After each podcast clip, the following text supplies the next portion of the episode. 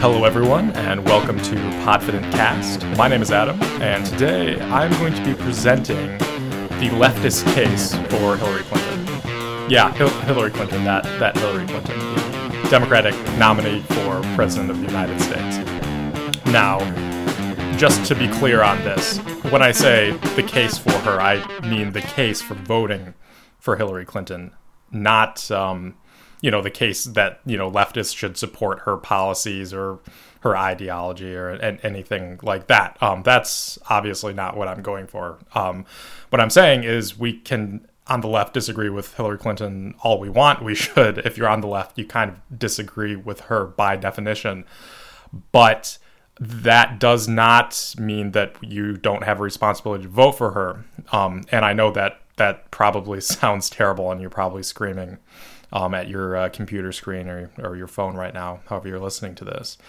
But um, allow me to sort of present this argument. Um, and uh, ho- hopefully by the end, you'll, if you're not swayed by it, you, you at least um, respect the position of people on the left or the far left uh, saying that you should vote for Hillary Clinton.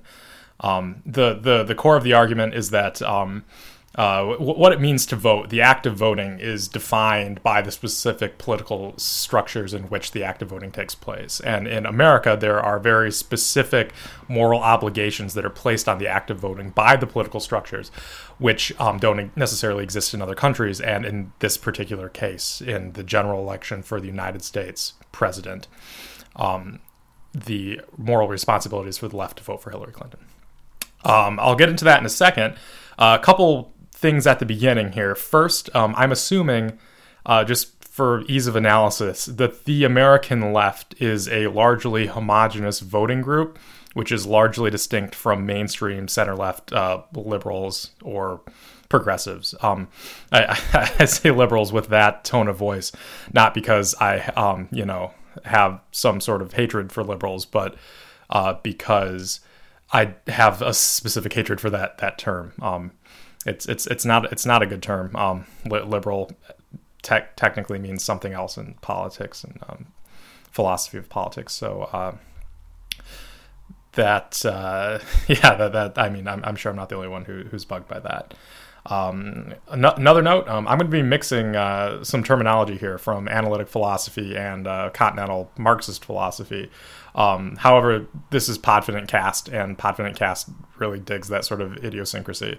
So that that's not a problem. Um, I'm not really concerned with this account fitting nicely into any particular philosophy, uh, philosophical tradition, school, um, or even sort of mainstream school of thought in leftist politics. This this is my own personal uh, reason for voting for Hillary Clinton, and um, you know, take take it or leave it. Um, uh, one other note: um, this is this is interesting. If, if you're um, if you're a uh, if you're a right wing person lis- listening to this, uh, m- maybe stay tuned because uh, uh, the this argument um, applies more or less directly if you're someone on the right who um, views Donald Trump or the potential of a Donald Trump presidency as incredibly damaging, but is not sold on the idea of Hillary Clinton. Right. So if you're um, if you're a dump Trump, if you're a never Trump type person, um, and you can't see yourself voting for him. You see that it would be absolutely disastrous for America uh, for uh, Donald Trump to be elected president, but you really don't like Hillary Clinton. I really don't like Hillary Clinton either, uh, but I'm still going to vote for her, and I think that um, this argument will apply. It generalizes quite easily to uh, to people on the right who don't like Donald Trump, because I think that's something that everyone, right or left, uh, can agree with. Is as long as you're not you know, just a hardcore fascist or a white supremacist or um, uh, ethno nationalist or whatever, you, uh, you you can get on board with the idea that a Donald Trump presidency would be incredibly damaging. So let me just start out with my background here. Um, I'm a former Bernie supporter, and up until a couple days ago, I was unsure about who I was going to vote for. Um, it was really going between Hillary Clinton and Jill Stein. Um, I identify more as Marxian than anything else. Um, and I'm influenced a lot politically by um, structural Marxists um, and Althusser particularly. Uh, although I certainly don't agree with him or them on everything. Um, if you want to know exactly what I agree and disagree with uh, pertaining to structural Marxists, uh, I'm going to be starting a, uh, series of podcasts here um, as I work through uh, the new um, unabridged version of Reading Capital. So, yeah, check that out if you're uh, curious about that. I guess. Yeah. Okay. Back back to this. Additionally, um, I'm not a huge fan of a lot of trends uh, that are going on in the current left, especially um, uh, things like the emphasis on prefigurative politics. Um, I think that we can't hope to change the uh, the structures of capitalism if we're not concerned with creating new political structures. Um, uh, the de- emphasis of economics, um, that's something that you see a lot on the left that um, views a lot of uh, social issues as not be having a systemic um, uh, root in, in capitalism. Um, and uh, also the tendency uh, for anti-capitalist contempt for medicine as an industry to manifest itself as contempt for medicine as a science. Now, obviously, there are tons of problems with the um, medicine industry, right? But that uh, just because you have contempt for that um, doesn't mean that you can also have contempt for medical science, which uh, um, uh, is a problem that a lot of people on the left um, uh, sort of throw the baby out with the bathwater on this.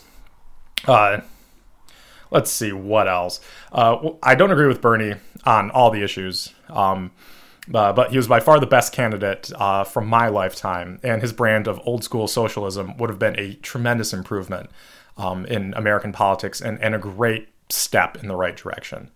Um, uh, I consider myself to be um, left of Bernie, and and I kind of use um, Bernie Sanders as sort of my demarcation line when I, when I'm talking about the left, and specifically in this instance. So if if you're Bernie or left, that's who I consider to be on the left. If you are um, right of Bernie Sanders, I don't consider you to be in the left. You just fit very much into sort of the center left um, liberal mainstream. Uh, now, my decision to vote for Hillary, again, as opposed to um, the options, uh, if we're going to talk about all the options here Trump, Jill Stein, Gary Johnson, or I guess you could write someone in, write Bernie in, or abstain. Um, uh, it's the result of a good deal of reflection on just the general nature of voting and what the specific act of voting in an American general presidential election means. So, uh, start out before I actually get into my argument here, I'm going to talk a little bit about the candidates and talk about um, uh, the Democratic Party, uh, specifically um, some of the uh, speeches that were given at the DNC. All right, so uh, let's let's talk about the candidates. Um, uh, first, there's Donald Trump, the nominee for the Republican Party. now, um, not I don't have a lot to say about Trump there are you see articles from time to time floating around the internet with people who are like, "Oh, I used to be a Bernie supporter, and now I'm gonna support Trump." Um, okay, that's great. Uh, for a leftist to support Trump, you have to be one ambivalent to the human cost that this would entail which is sometimes labeled as nihilism. That's not that's not nihilism. That ambivalence is something different. If if we want to get technical about it, um, and uh, not only do you have to be ambivalent to the human cost, um, you also just have to be an idiot um, in thinking that uh, somehow a very tiny and disorganized American left would be able to benefit from um, the the chaos that would be created by um, the Trump uh, presidency or or the social antagonisms that, that would be created by a Trump presidency. The American left is not in a good position to benefit from that, um, which uh, is it, it's it's a delusion to think that somehow um, a Trump presidency would bring the revolution quicker or anything like that. Um, that that's just not uh, realistic. Um, or uh, on the other hand, uh, you can be just an idiot um, and think that somehow that Trump is closer ideologically to Bernie uh, than than Hillary Clinton is, which is just utter nonsense. Um, obviously, there's a huge gulf between Hillary Clinton and Bernie Sanders in terms of uh, politics, um, ideology, all of that, but uh, she is definitely closer to him than Donald Trump is. All right. Um, before I continue, I should actually probably briefly talk about. I'm going to use the term human cost a lot and talk about what the human cost of a Trump presidency would be. Um, when I say that, uh, what, what, am I referring to? Uh, well, broad stroking it, I'm referring to um, the human cost of America uh, backsliding into fascism. Um, I am a very firm believer that Donald Trump is just is straight up fascist, and um, I know for whatever. Well, okay, so a lot of people on the left. Um, like to sort of um, they're not Trump sympathizers necessarily, but they try to um, soften the blows of more mainstream progressives against Trump, and, and they see a lot of their attacks as being disingenuous. That I think that comes from a fact that a lot of Trump supporters, and this is I, this is completely true, a lot of Trump supporters have um, genuine concerns, genuine fears, and um, uh, genuine problems with the economy that has a capitalist economy that has really mistreated them. That's all completely legitimate.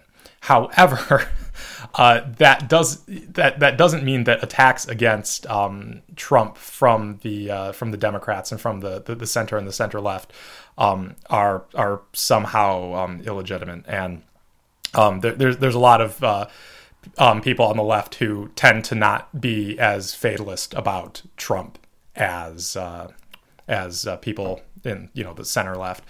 Um, this I, th- I, think this is a tremendous mistake uh, because um, not only is, does Trump have the the politics of, of fascism, um, but if you look at some of the specific policies, um, uh, it would be unlikely that he would be able to deport 11, 12 million um, undocumented immigrants.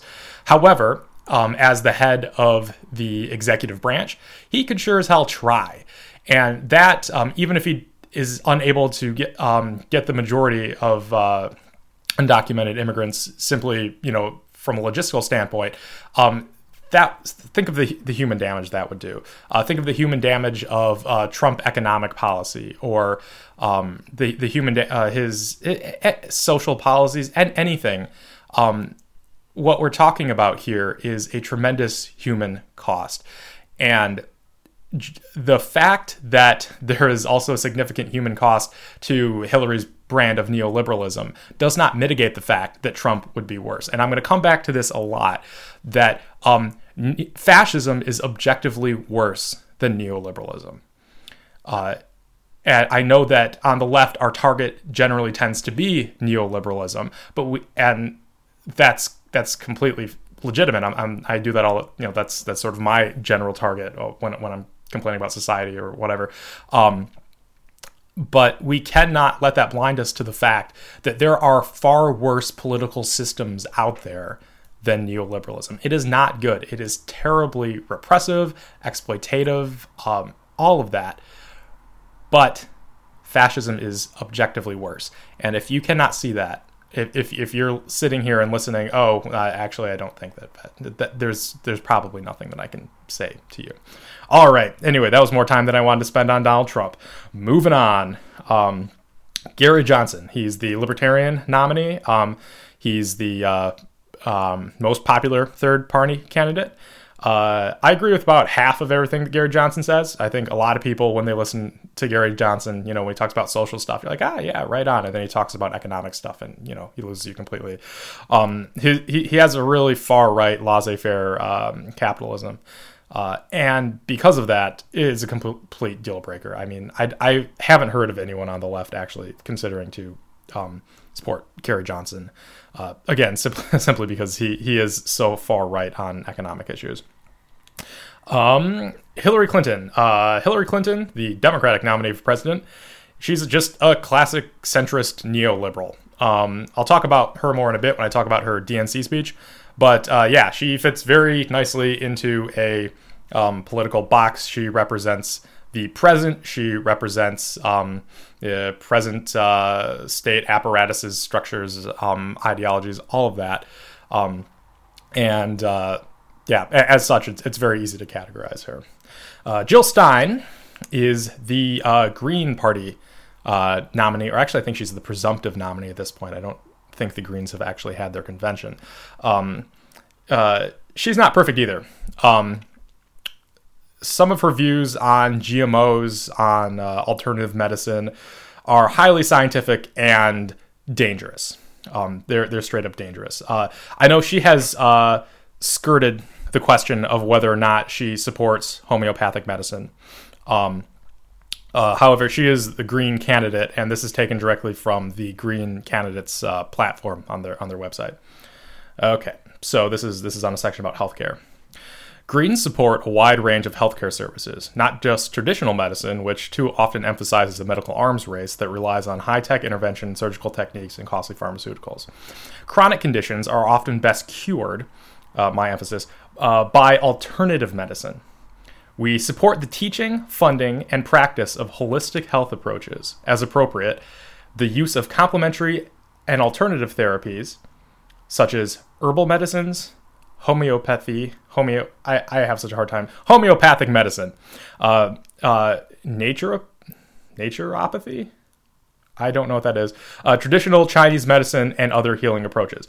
Okay, um, if you if somehow you're not aware of this, um, the belief in these incredibly pseudoscientific quote unquote alternative medicines is very dangerous because um, they the the treatments uh, can vary between doing nothing and doing active harm um, in terms of a lot of uh, herbal stuff, which is not regulated. Um, but they're especially dangerous when you get people who uh, take them in lieu of actual, real, legitimate, fact based medical treatment. Um, and as such, uh, you know, um, her her views on this, I, I say borderline dangerous uh, because she um, she's a doctor, believe it or not, and it uh, appears that she doesn't buy into this stuff like a lot of the Green Party does. Um, but she's also doing a very classic politician uh, move where she's positioning herself in such a way that she can appeal to people who do believe it, even though she doesn't believe it herself, which is, you know, a classic um, move. You, you, get it a lot on the right, where, you know, clearly um, uh, you know, most right wing politicians don't believe the same pseudoscientific stuff that their base does, but they have to position themselves in such a way that, you know, they can uh, have plausible deniability.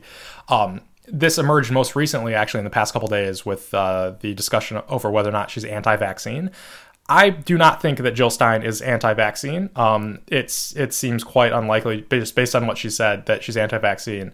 Um, but uh, what she's doing is positioning herself in such a way that she can appeal to anti-vacciners, anti-vaxxers, uh, without actually being anti-vaccine herself. Um, which is again dangerous. Uh, it's not uh, dangerous in the same sense that uh, it would be if she was out there saying, "Hey, don't vaccinate your children," or "Hey, you know, uh, don't get cancer treatment" or something. Um, but it, it is borderline dangerous in that if if she's not um, you know into the pseudoscience herself, um, she's enabling the people who are. Which um, I think uh, the, biggest impact of this uh, should be that um, she is very much a politician. Bernie Sanders also very much a politician. A lot of Bernie uh, supporters um, missed that. He's a very good politician. He's a very accomplished politician. He's had a very long, successful political career. Jill Stein is also a politician, guys. Um, you uh, you you really can't ignore that. Um, and when she does this this sort of you know politician um, you know positioning, uh, not giving straight answers on these uh, sort of things. And when I say not getting straight answers, I'm especially talking about the um, homeopathic medicine and stuff, which again is in the platform of the Green Party. I, I, believe it was a it was a Reddit AMA. She was asked on that and you know didn't give a, a, straight answer, which you know would be tough considering that you know she you know to be correct you have to directly contradict the platform of your own party. Um, but yeah, so um, all of that, all that being said, um, uh, policy wise, especially um, economics, um, I definitely agree with Jill Stein more than I do with uh, with anyone else. Um, not the science stuff, though. I need, to make that clear. Okay, so let's talk a little bit more about the Democratic Party and uh, specifically um, the uh, the convention that just happened last week. Uh, now, I sat down and I watched lots of speeches, um, which admittedly is not the best way to sort of um, gauge uh, someone's uh, ideology um, but it's it's better than than you might expect. Um, so I, I sat down and I watched all this, the speeches, and th- these are some of my, uh, my, my, my thoughts on them. So uh, first, uh, Bernie Sanders. Uh, he talked about how the uh, the struggle and the political revolution continues. Um, talked about the election is about the needs of the American people, He called attention to uh, social, economic issues, wealth inequality, that sort of thing. He, he, he really played all the greatest hits. Um, uh, Bernie is famous and or notorious for not changing his speeches up very much based on the platform, based on the context. Um, uh, he, he really delivers the same message, uh, which um, uh, you, you, you may like that, uh, you, you may hate that, but he definitely did it here. He painted a clear distinction between the human cost of Democrats' uh, centrist uh, neoliberal economics and the Republicans' supply side economics. And this is something that I found uh, quite interesting and that really um, differentiated him from the uh, the other speakers. Is that um, the other speakers kind of framed Donald Trump as being an anomaly, as um, you know, being distinct from general Republican policies, uh, general Republican politics, and um, Bernie Sanders was not interested in doing that because he understands that uh, you know um, a Mitt Romney president uh, would maybe not be as damaging as Donald Trump, but uh, would still be incredibly damaging. Um, and uh, and from that we can um, we, we, we, can understand this argument. Uh, I, am talking specifically about you know Clinton uh, versus Trump, but uh, this argument would generalize to Clinton versus Romney or anything like that. I, anyone who's um, who's proposing you know far right trickle down type stuff, um, in addition to um, you know just being on the complete wrong side of history as far as social issues go. Uh, right. What else did he say? Um, uh, he said we've come a long way in the last seven and a half years, but there's much much uh, more that needs to be done. I think we can all agree on that. Um, he is clearly thinking in terms of the two party system. I'm going to come back to this again later, but I just need to stress right now that all you Bernie supporters out there, Bernie Sanders has zero interest in Jill Stein, in third parties, in you abstaining, or certainly you writing him in. Um, uh, this is going to come into play more later, but I just going to emphasize that right now. His entire speech was framing uh, it's Trump versus Clinton, and um, I think there's a very good, legitimate reason that he's doing that. Um, uh, Elizabeth Warren. Um, uh, she also began by framing it as a binary choice. this is going to be a theme uh, throughout the uh, Democratic uh, National Convention here. Um, she said that America is truly a country of opportunity, but she's worried that opportunity is slipping away for those that work hard and play by the rules. Which, uh, if you've been paying attention to American politics, sounds very much like a uh, like a centrist or a right wing thing. This is another theme about the uh, the Democratic National Convention. There were a lot of um, uh, sort of like Reagan esque uh, shining city on the hill, best days of America are ahead of her. Um, all of those things uh, that are um, typically associated with the sort of conservative optimism um, have been co-opted by uh, the Democrats.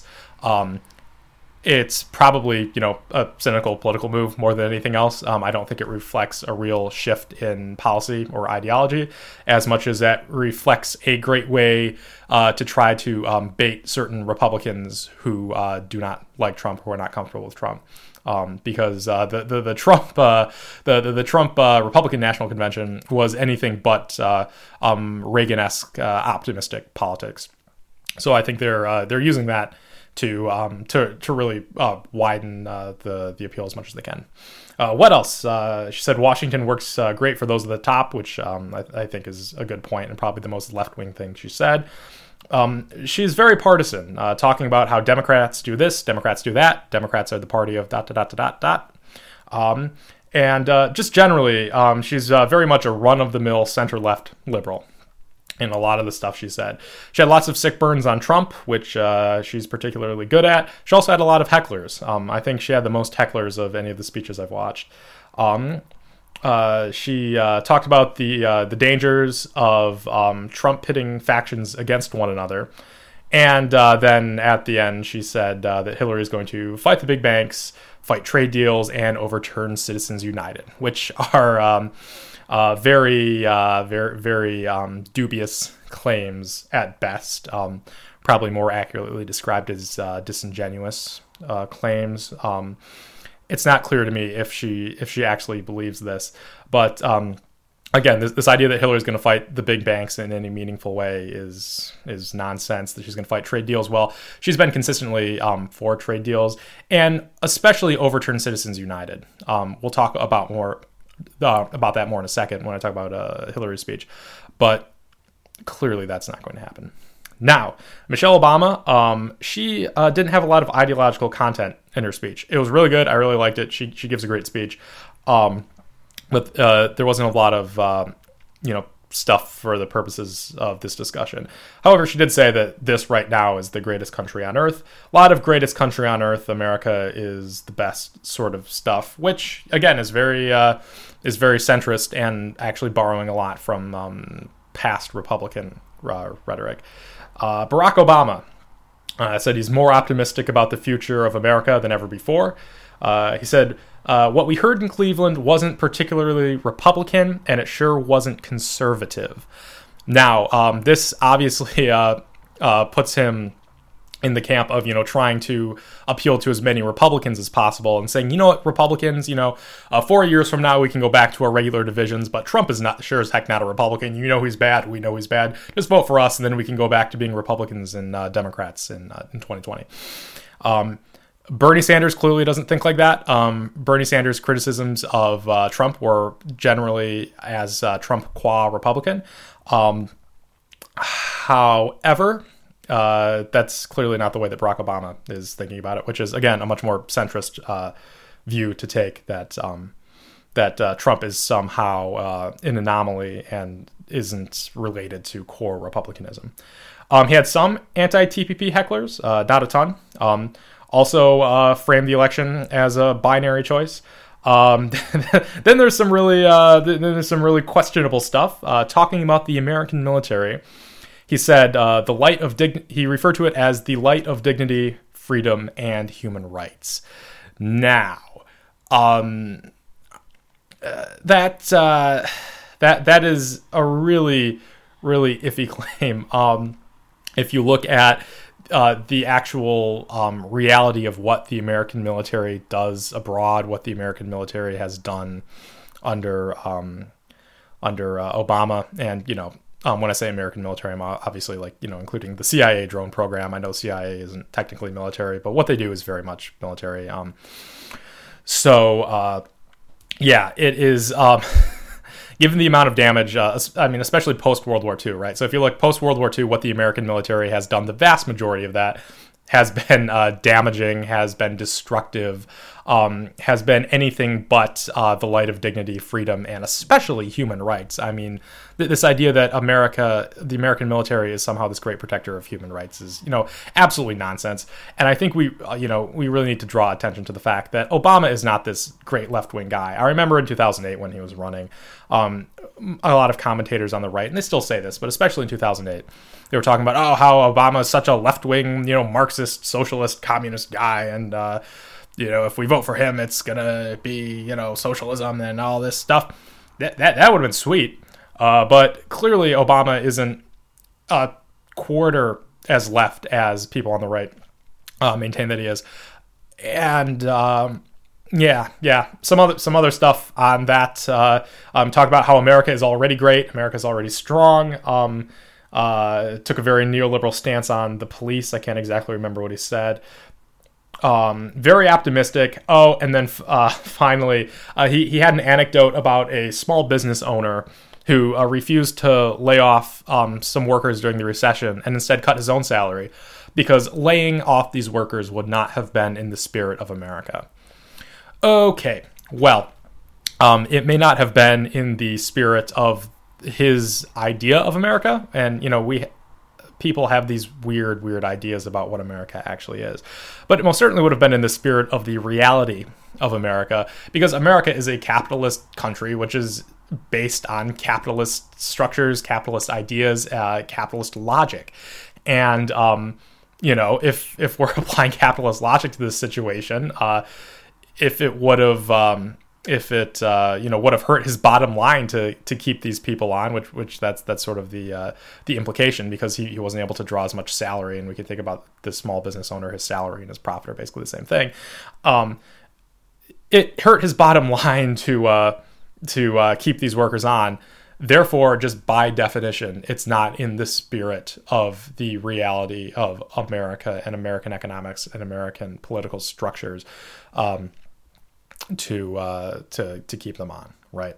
Um, clearly, you know, Obama is projecting this this very optimistic centrist idea of oh, you know, America is you know w- wonderful and um, and and lovely, and uh, you know we we um, uh, you know corporations and um, you know the, the, those evil people are, are, somehow not in the spirit of America. No, that that is very much the reality of America. Um, finally, he gives a really good speech. What whatever criticism to the guy you may have, Obama gives a killer speech.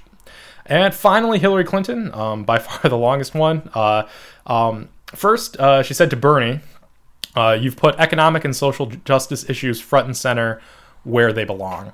Which is just strikes me as a really odd way to put it because if they if economic and social justice issues belong at the forefront of the political di- discussion, uh, then why did, weren't they there in the first place? Or specifically, why didn't she put them there? Right? I, I thought that was weird.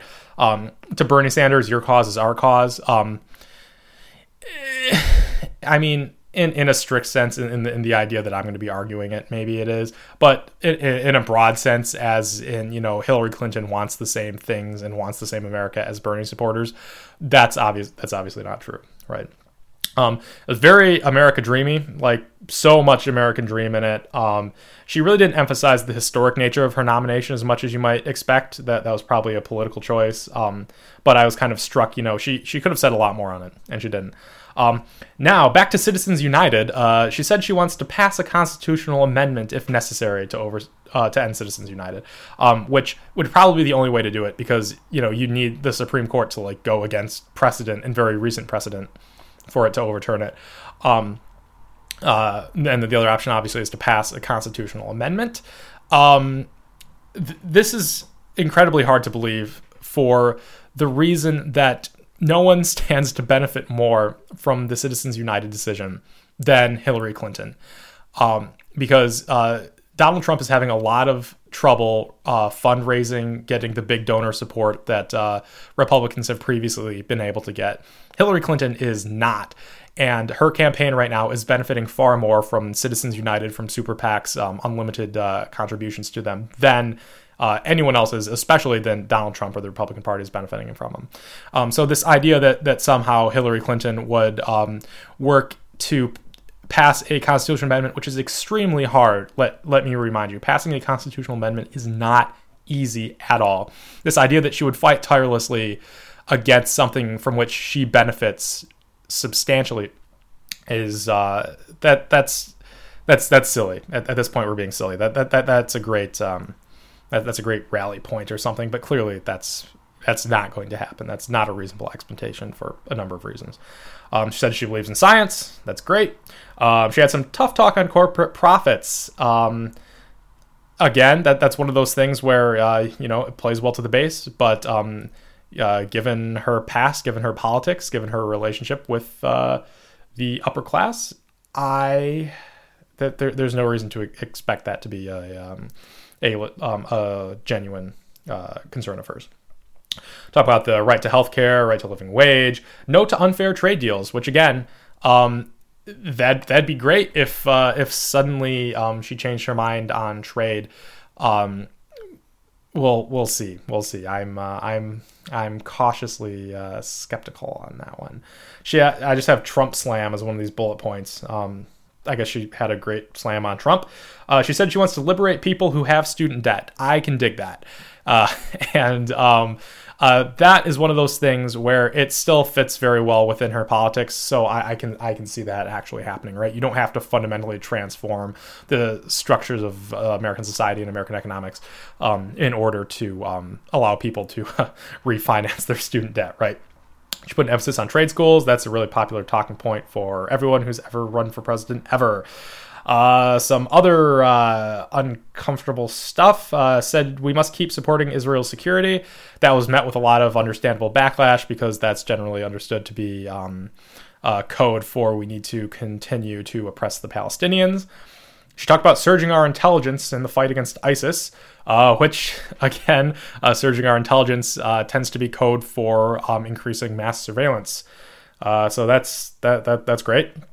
Um, she uh, talked about our military being a national treasure, and just in general, really conflated uh, supporting troops and uh, supporting the military, uh, which is generally something you see on the right, and it's also a centrist thing where they don't differentiate between supporting the individuals in the military who have a lot of them have been put through hell and obviously have a right to health care and, and, treatment um, and being taken care of for that versus supporting the actions of the military. Um, in her entire military section here towards the end, um, she did a very good job of weaving those two together, which tends to be a, a right wing tactic actually um, to. Uh, um, to decry people who uh, don't support military action and uh, the actions that the, the military has taken, um, to be uh, people who uh, don't support the individual troops, and um, that those are those are clearly two completely different things. Um, and it it really bothers me that uh, that she uh, that, that, that she's going that route. Um, uh, another uh, great bird on Trump. She said, "A man you can bait with a tweet is not a man you can trust with nuclear weapons." Um, and finally, uh, I've got another oof here. Uh, she said, "America is great because America is good," which is a um, a favorite, um, actually apocryphal uh, quote um, that the Republicans like using a lot, centrists as well. But um, I associate that quote and that idea and that sentiment with um, right wingers far more than I do center, certainly left. Um, even though I guess you could take that to mean whatever you want. All right, so uh, general thoughts on this. Um, Hillary is very centrist. Uh, because I'm going to be about to be advancing an argument of why the left needs to vote for her. I think I just need to get it out of the way where these are all the criticism. I mean, even if you look at her speech, not even looking at her record, not looking what she's done or said or supported in the past, but just looking at this speech, um, she is not a leftist. She's not even close to that. And um, politically, ideologically, um, policy wise, the left should not be supporting her. But that's different that's different than voting for her right? Supporting hillary clinton and voting for hillary clinton need to be viewed as two different things. Um, other thoughts? Obama is also very centrist. Uh, some reason uh, we tend to think of obama as being to the left of hillary and i guess he is um, slightly less hawkish than she is. Uh, but uh, that's the only substantive difference I can think of offhand. Um, and especially the sort of rhetoric he uses is there, there's nothing left about it. Um, additionally, uh, what really confuses me in general and specifically watching her speech is why do people think of Elizabeth Warren as being left? I mean, she's slightly left uh, in terms of um, her views on Wall Street, but the idea that um, that uh, you know um, I don't want to use the word common sense regulations, but modest regulations. The idea that Wall Street needs to have some sort of modest regulations on them uh, and the financial um, uh, financial services uh, financial industry in general uh, needs to have moderate regulations on them to prevent them from crashing the global economy every so often is not a particularly left wing idea. A left wing idea would be to dismantle them or to completely restructure uh, what uh, financial uh, industry looks like, or, or, maybe just even abolish it um, completely. Uh, that's left wing. um, uh, the uh, significant uh, redistribution of wealth uh, that is contained in that industry is left wing. The idea that we need to regulate them so that they don't destroy um, uh, the global economy is neoliberal. Okay. Um, uh, also, uh, thought uh, Bernie is clearly ideologically distinct from the rest of these guys. Uh, the the way he talks, the the emphasis that he puts on certain points, um, the the rhetoric that he uses is is very much um, in line with his uh, democratic socialism, and you can tell even just by watching these speeches back to back that he's thinking about these in different terms.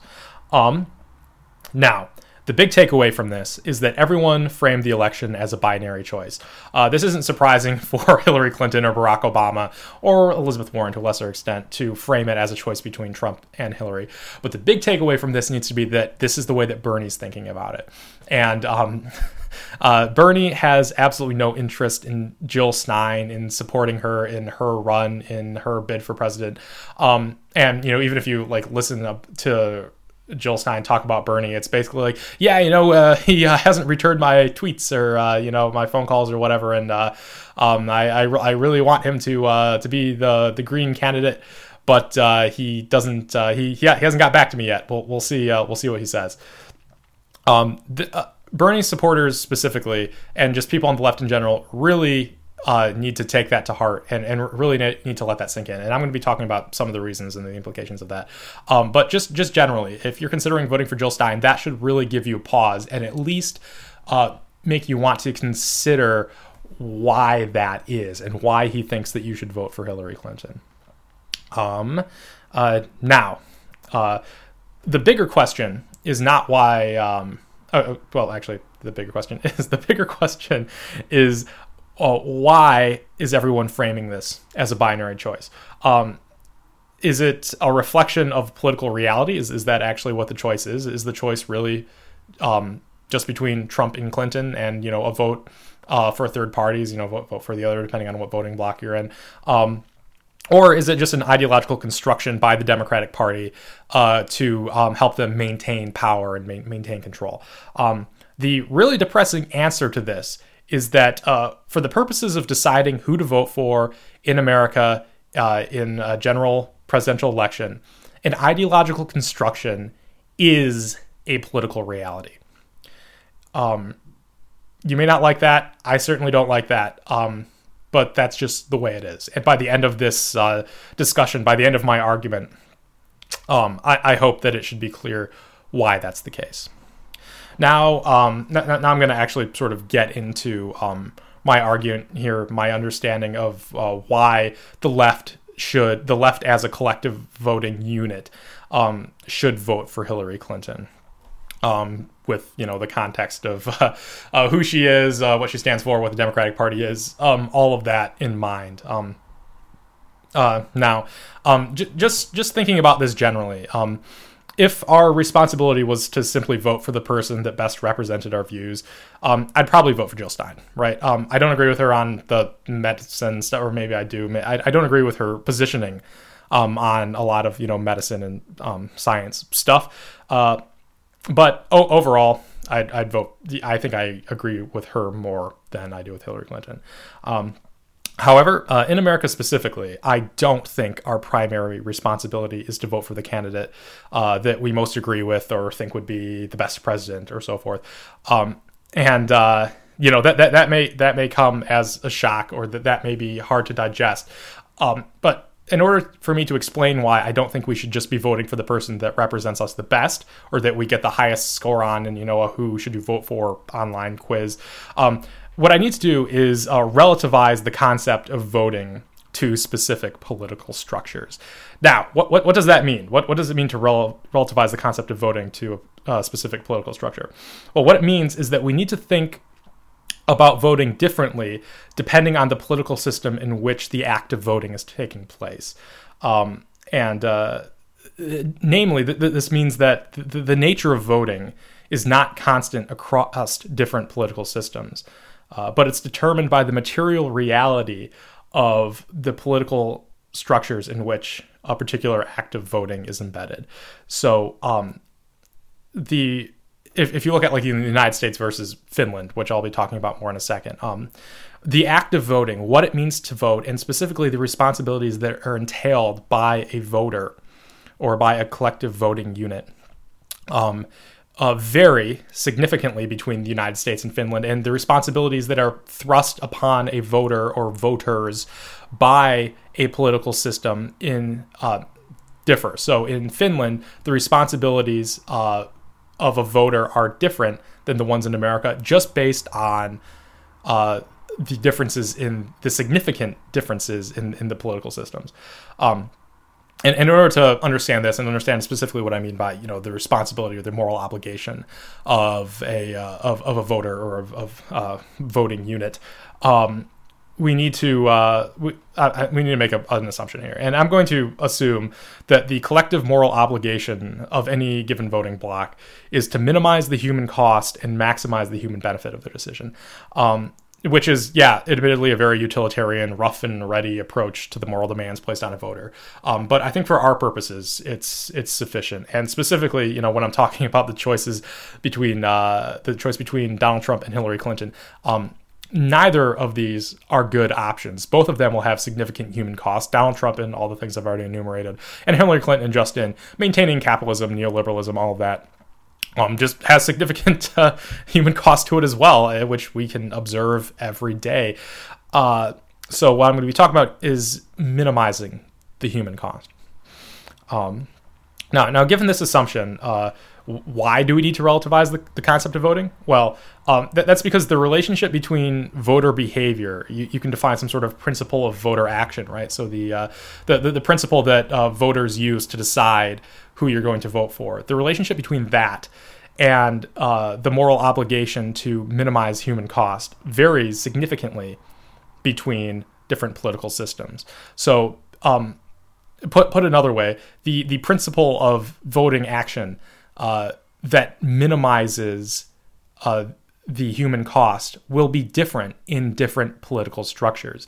In Finland, uh, that's going to be a lot different than it is in America. And in America, um, there are a lot of um, additional demands that are placed on you by the two-party system and the and the minuscule size of the American left. So just to kind of understand this.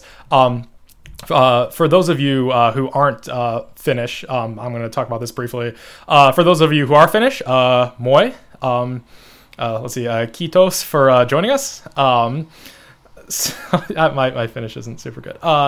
so, um, Finland has a parliamentary system, and it has a very atomized parliamentary system. Um, they don't have a majority party um, like you do in like the parliamentary system in the UK. Um, they have lots of minority parties. Um, and just to uh, just to uh, put this put some numbers on this, uh, there are 200 seats in the Finnish parliament. Um, the leading party, which is the Centre Party, has 49. Uh, the the second party, which is the Finns party, has uh, 38. Um, I'm pretty sure the Finns is a is a right wing party. Actually, I'm not sure about that.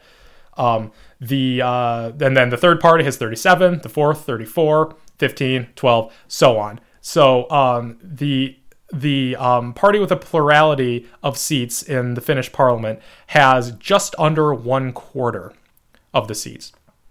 Uh, what does this mean with all of these different political parties um, that all have varying degrees of representation? Well, that means that it is much easier for you to find a party uh, that um, that uh, represents your views, uh, but it also means that uh, voting for one party or one particular block, going for one party, uh, isn't automatically handing it to the other party because um, for anything to get I, I actually don't know how the, their parliamentary system works super well but the assumption here is that for anything to get done these parties need to work together right? The, the center party uh, does not have anything close to majority so they can't just push through legislation. Um, uh yeah we'll we'll have um we'll, we'll have some uh, if this is wrong we'll have a follow-up episode episode on how i got the finnish parliament wrong. Uh but for you know let's just assume that this is sort of like at you know finnish parliament prime um in which you know this is true. It, it illustrates the point right? So um you don't have to worry about you know um, if you're voting for a center left versus a left wing party that that's going to throw it for the conservative party or vice versa. Um, so you, you can really uh, vote for who represents you best um, and you can get a very good representation of the um, ideological uh, makeup of the country uh, because of all of these different um, parties and because of the atomization of the of the political system. Um, so again, uh, broad stroking it, uh, in in Finland, um, you don't you're not going to risk putting um, the right wing party in power by voting for the our lefter wing instead of the center wing or something like that. that, that that's just not um, the case. Uh, in America, however, uh, that is uh, very very different. Um, not only because uh, we have an electoral college, which um, you know uh, the the winner of uh, each state um, you know gets gets it, well in the vast majority of states, I think there's like two that that don't give it winner take all. But the vast majority of states, if uh, whoever wins the state gets all of the um, electoral votes uh, from that state, so you know you could have like a, a state that you know um, goes like you know like uh, forty. Uh, wait, uh, they could go like uh, 40, 30, 30. Um, and the person who gets 40 gets all, and then the people who get 30 got neither if, if you have like a three way vote.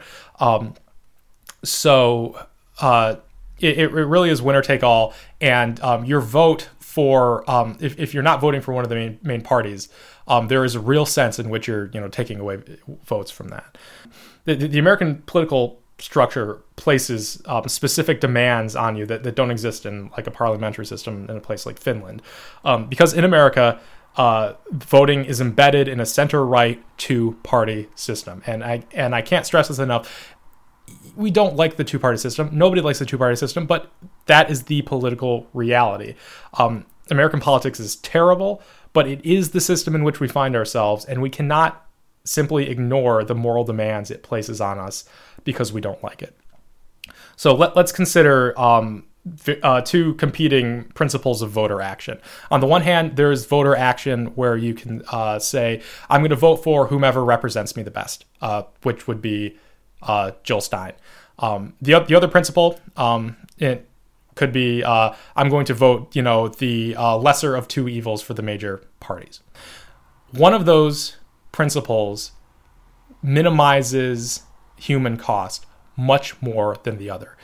And specifically, the decision to go with the lesser evil of two of the two main parties uh, minimizes human cost in a way that going for a small third party that has no chance of winning uh, whatever do. When you vote in America, the material conditions of our political system, the two party system, living in a center right country, all of that, determine the moral obligation of the voters. And for the left in America, in a presidential election, this generally means choosing a candidate that will maintain the capitalist present, but are marginally better on certain key issues, um, generally social issues, not as um, at least you know not on the side of uh, you know laissez-faire capitalism or supply side economics or any anything like that. Now, unfortunately, the American left does not seem to be thinking of voting in a particularly good way or a particularly leftist way, because when you're thinking about voting in America in this specific election as um, as primarily being choosing who represents you the best, uh, what you're doing is ignoring the political realities that exist in America and the fact that the left is far too small for that to do anything but take away votes from Hillary Clinton. Now, I can think of uh, there, there, there may be some of you out there who object to this line of reasoning uh, quite significantly. So I'm going to talk a little bit more about this and hope to flesh out the idea a bit more because I may not have explained that in the best way. Uh, but first, I'm going to consider an objection here, which I think lots of people, including Jill Stein, would levy. And that is, uh, won't voting for someone other than Clinton, and in this case, imply, would, wouldn't voting for Jill Stein change this? Wouldn't voting for Jill Stein break up the two party structure, um, allow America to have a much more representative politics, um, uh, all of that, allow us to, you know, not having to uh, uh keep voting for lesser evil? No, no, it wouldn't. Voting for Jill Stein will not change any of that. And uh, frankly, I don't know what will change that. That's a very difficult question. Um, and I, I, I'm not going to try to get into that now. But it should be immediately clear that voting for Jill Stein or abstaining will not change American politics any more than voting for Ross Perot did it or Ralph Nader did it. And those guys uh, got far more support than Jill Stein did. She's polling very, very, very low. Um, there's this myth out there that protest voting changes things. And I need to stress that protest voting changes nothing. If you look back in recent American political history, there have been protest votes before, and they don't change anything. They may make you feel better, but um, politics is not about making you feel good. It is not making you feel comfortable about the person you're casting your vote for. It is about minimizing the human cost of your decision.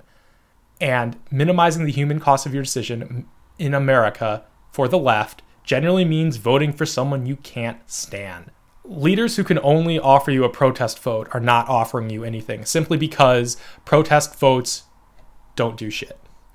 Now, uh, wh- why is this in the specific case of Jill Stein? Well, that, that's because the American left is far too small and far too disorganized for someone like Jill Stein to be viable.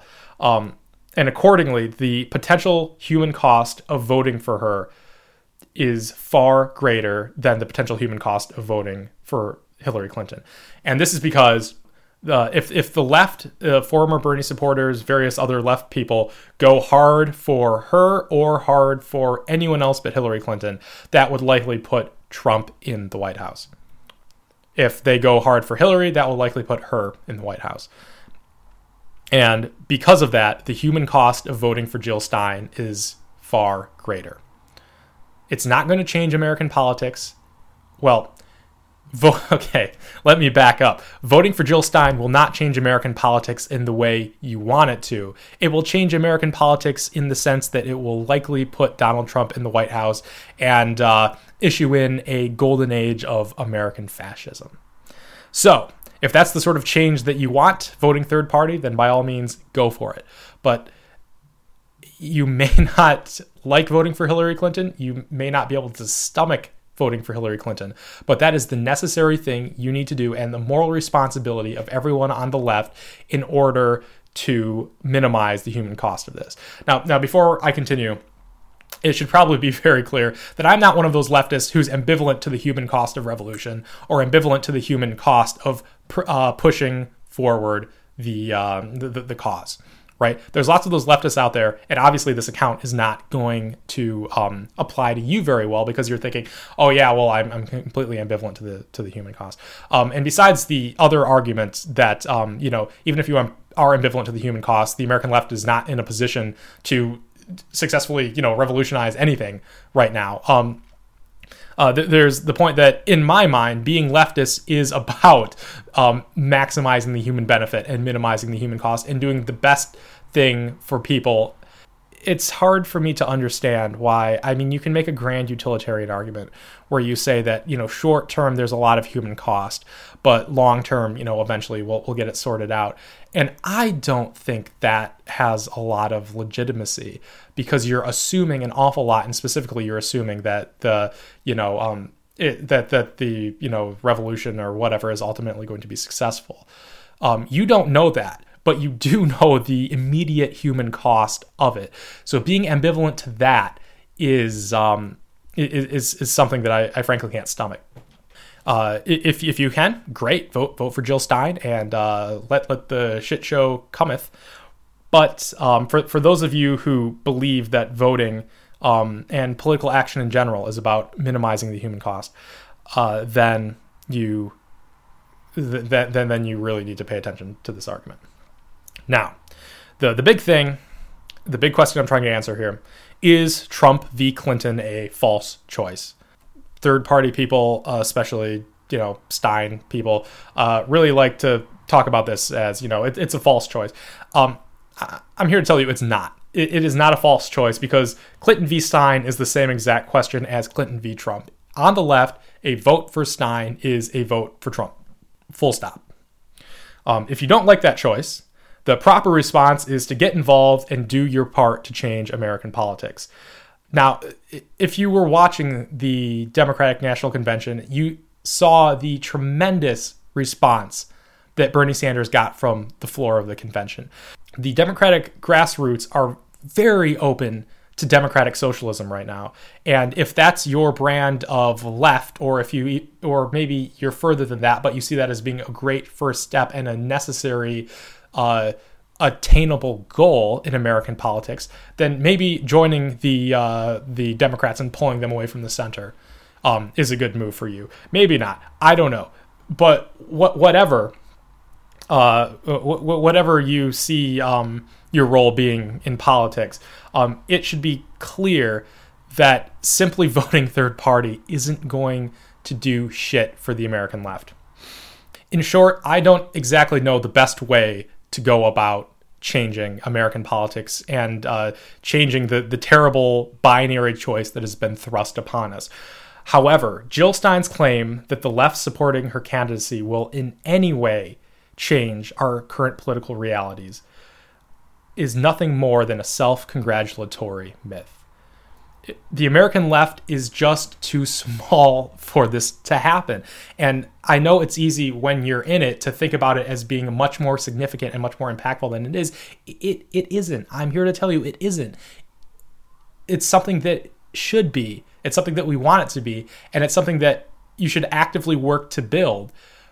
But that doesn't change the current realities that the American left is simply not relevant in mainstream American politics right now. And changing that, breaking up the two party system, is a good and admirable goal. But we need to stop pretending that the left going third party will in any way contribute to this. Voting for Jill Stein will not build the American left, it will not catapult it to mainstream status, and it will not pull the Democrats left. And it certainly won't get Jill Stein elected president.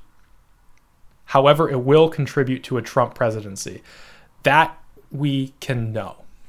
Additionally, and this is something that should really give you pause if you're still considering going for Jill Stein, uh, she seems either unaware or ambivalent herself to the significant differences between Trump and Clinton, and unfortunately unwilling to address the significant human cost that would result from a Trump presidency. Uh, for example, this is Jill Stein talking in a recent uh, Intercept interview. Um, she she was asked. Uh, okay, so th- this is the question from the interviewer: um, Is the prospect of a Trump presidency equal, in your view, to that of a Clinton one? Uh, Jill Stein said, "I think they both lead to the same place. The lesser evil, the Democrats, certainly have better public relations campaign. They have better spin. The dangers are less evident, but they're catastrophic as well. Just look at the policies under Obama on climate change." She was asked, "Come November, is there a worst case scenario?" No, the two party system is the worst case scenario. In my view, the worst horror of all is a political system that tells us we have to choose between two lethal options. And that's what we have to fight. And we shouldn't be manipulated into thinking it's one or the other of these villains out there. One or the other evil. And at this point, I'm not sure if she actually believes it. I'm not sure if it's just political positioning. But Jill Stein, for whatever reason, is unwilling to admit that there are real, non trivial differences between uh, Donald Trump and Hillary Clinton in terms of what uh, America would look like under their presidency. Broad stroking it, it's the difference between fascism and neoliberalism, and one of those is objectively worse than the other. Fascism is simply worse than neoliberalism. It doesn't matter how bad neoliberalism is, it doesn't matter all the problems that it has that the left um, is always fixated on, uh, because fascism is simply undeniably worse. And because she's not willing to admit this or to draw this distinction or to give any credibility to the idea that Hillary Clinton would still be better, uh, it's really hard to take seriously that she's the candidate for the greater good because her her target is the two part party system, right? Which again, the two party system is not good, but at the same time, you you can't just say that the two party system is the evil, is the one thing that we have to fear because there are just significant differences between two party Trump system and two party uh, Clinton system. Now, her logic and therefore her entire candidacy are contingent upon the claims that one, a Trump presidency wouldn't be significantly different than a Clinton presidency, and two, disaffected Bernie supporters and various other leftists voting for her would somehow break up America's binary party politics. Neither of these are true, and because neither of these are true, or even reasonable claims to make, it is impossible to take her seriously. And and the more I've thought about it and the more research I've done, not only into her, but just thinking through the logic of American politics, um, and, you know, specifically voting and, and the moral responsibilities on voting, um, she's under the impression that, uh, that um, Trump presidency, uh, Clinton presidency, uh, there's not a lot of difference there. That's flat out false. She's also under the impression that somehow getting enough Bernie supporters and left uh, supporters from a very small pool of American leftists is going to change any of that. And there's no reason to think that. There, I, I, I cannot stress this enough. She is polling far lower than previous protest candidates who did absolutely shit to change the American third party, uh, the, the American two party system. If voting for Ross Perot or voting for Ralph Nader didn't change American politics, or uh, specifically didn't change the uh, two party system, then um, certainly voting for Jill Stein isn't going to change it. Until she can give a uh, coherent explanation for why somehow a minuscule American left going for her would change anything other than putting Trump in the White House. Um, it's impossible to take her candidacy or her logic seriously. The desire to change the dire state of the American political system is not an excuse to ignore the realities and responsibilities it thrusts upon us. We are not willing participants in the two party system, but we are participants nonetheless, and the fact that we disdain it does not mitigate the moral obligations that it places on us as voters in America. No one understands this better than Bernie Sanders. Again, he has no interest in Jill Stein. In the same Intercept uh, article, let me um, let, let, let, me pull up the exact response. Uh, he, uh, Jill Stein was asked, Have you spoken with Bernie Sanders? She responded, No, I've tried. He has not been interested, never returned a phone call, or answered an email. It's pretty clear where he stands yes, it is pretty clear where Bernie Sanders stands. And if you came into this as a Bernie Sanders supporter, if you were drawn in to American politics or mainstream American politics because of Bernie Sanders, you have to understand that Bernie Sanders has no interest in Jill Stein. Um, and that should give you significant pause. Now, the, the reason, or at least the, the, reason that it seems to me that he has no interest in Jill Stein, is because he understands the same thing. He understands that America has a two party system and that that places certain responsibilities and re- obligations on the voter that otherwise wouldn't exist. And that those responsibilities mean that you have to vote for someone you may not necessarily like, and you have to vote for someone who uh, you wouldn't like the outcome of their presidency because the outcome of their presidency will have a lower human cost than the other guy. Bernie Sanders is doing everything that he can to change the system, uh, pushing uh, Democratic Party left, uh, continuing his independent status in the Senate. Um, he pulled Hillary uh, Clinton way left on college tuition and debt. Um, which is all very admirable. But he did that all at the same time by recognizing his respo- the responsibilities that the system places on all of us and placed on him respond uh, placed on him uh, specifically, and that would be he supported Hillary's candidacy. Now, uh, clearly, um, and he he will not hesitate to say this, uh, Bernie Sanders has a lot of disagreements with Hillary Clinton, just as we all on the left. If you're on the left, by definition, you have a boatload of disagreements with Hillary Clinton on specific policy points and general ideological ones as well. Um, however, that doesn't mean that uh, voting for Jill Stein is going to change all that. And it certainly doesn't mean that Donald Trump would not be far worse in terms of the human cost entailed by his presidency. America's two party system, as terrible as it is, places real and significant constraints on voter choice. A vote for Jill Stein won't change that. Writing in Bernie Sanders won't change that. Abstaining certainly won't change that. And because of these non trivial differences between Trump and Clinton, the left has no choice but to vote Clinton, albeit begrudgingly, in protest, kicking and screaming all the way, if for no other reason than to prevent the human cost which a Trump presidency would entail. To sum all this up in a couple main points, a Trump presidency would be far worse than a Hillary Clinton presidency. Fascism is objectively far worse than neoliberalism.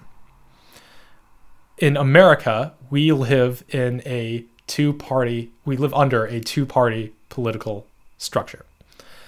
The Ameri- and the American left is far too small to make a serious dent going it alone. However, it is uh, significant enough that if enough people ignore Hillary Clinton and go third party or just stay home, that that could swing it uh, for Donald Trump. This is a very close election right now.